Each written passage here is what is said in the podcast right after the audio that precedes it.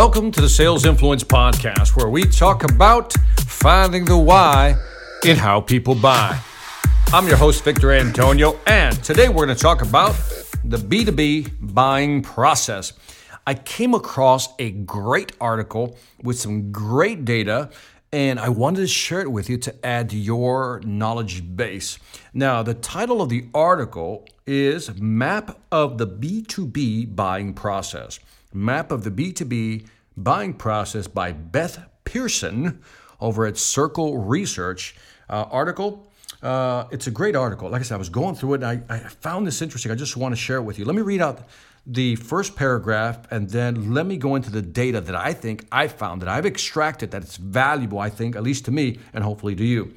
She says, Mapping out the business process is critical for anyone looking to market or sell in the business to business environment, the B2B environments. Armed with this understanding, you'll be able to target the right people at the right time in the right way.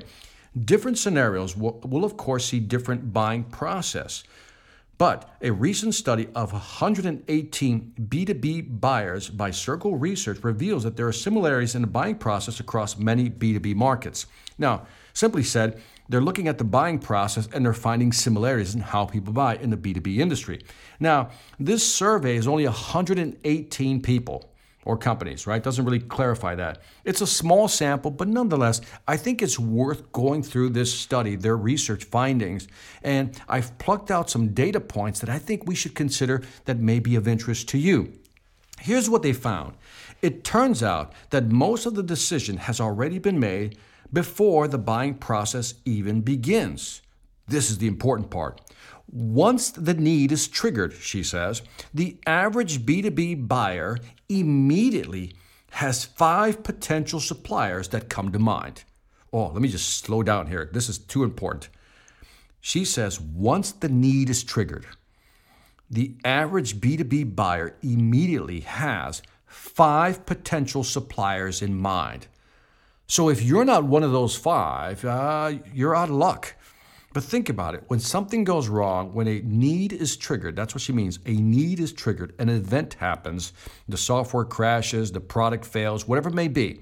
When the need is triggered, buyers, B2B buyers, immediately have five potential suppliers in mind. She continues, what's more, the vast majority, 86%, start out with a clear preference for one of these suppliers. Okay, let me just slow down again. This is really interesting data. So once the need is triggered, she's saying once there's an event, right? Product failure, software failure, whatever it may be, immediately the B2B buyer has five potential customers that come to mind, five potential suppliers that come to mind, rather, right? And the majority, 86%, 8 out of 10, let's call it, pretty much know which of these five they want to go with.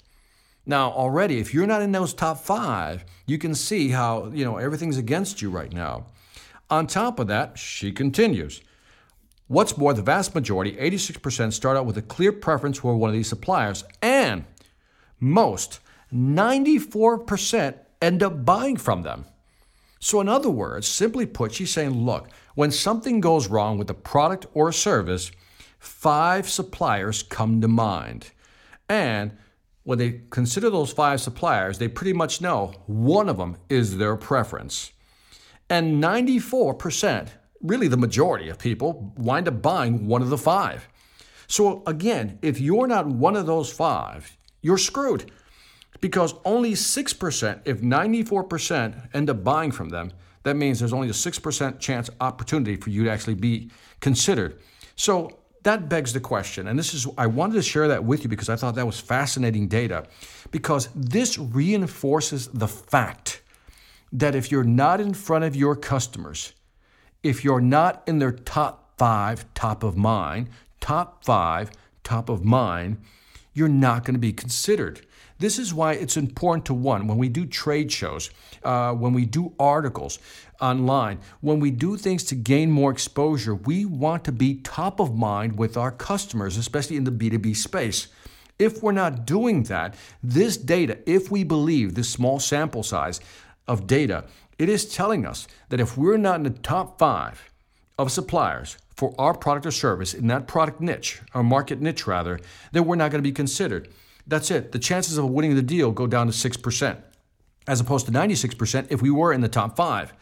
So this tells you that you want your salespeople or you, the salesperson, have to get in front of the customers so you're always there. So we have to go into a high touch mentality. What, what do I mean by high touch? Touch the customers, send them an email once in a while, give them a call once in a while, show up at a trade show. Uh, if you're dealing with the Chamber of Commerce and you know that they're there, show up there. In other words, be present, really touch your customers. Now, one of the things we can do is is online because here's part of part of the study that I wanted to share with you also that really ties into what we can do. I just told you the problem. The problem is if you're not in the top five, uh, you're basically out of luck. So what can we do? What's the solution? Well, she gives us some guides here. Beth Pearson kind of says, well, here's one thing out of many that you can consider.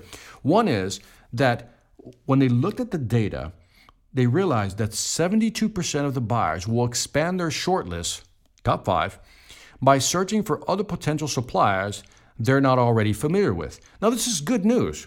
Out of that bad news I just gave you, 72% will try to expand their list. 72% will try to expand their list. So, here's our here's our way in. Here's the crack in the door, right? Here's the here's our foot in the door trying to get in there. We now know that when something goes wrong, five suppliers or vendors come to mind. If we're not in the top 5, that's not good news because the majority will buy from the top one of those five, right? 96%. But the good news is, is that they will search online for other potential suppliers. This is why it's critical for you as a company to really focus on your social media or internet presence. For example, let's look at your website. Let's just focus on that for now.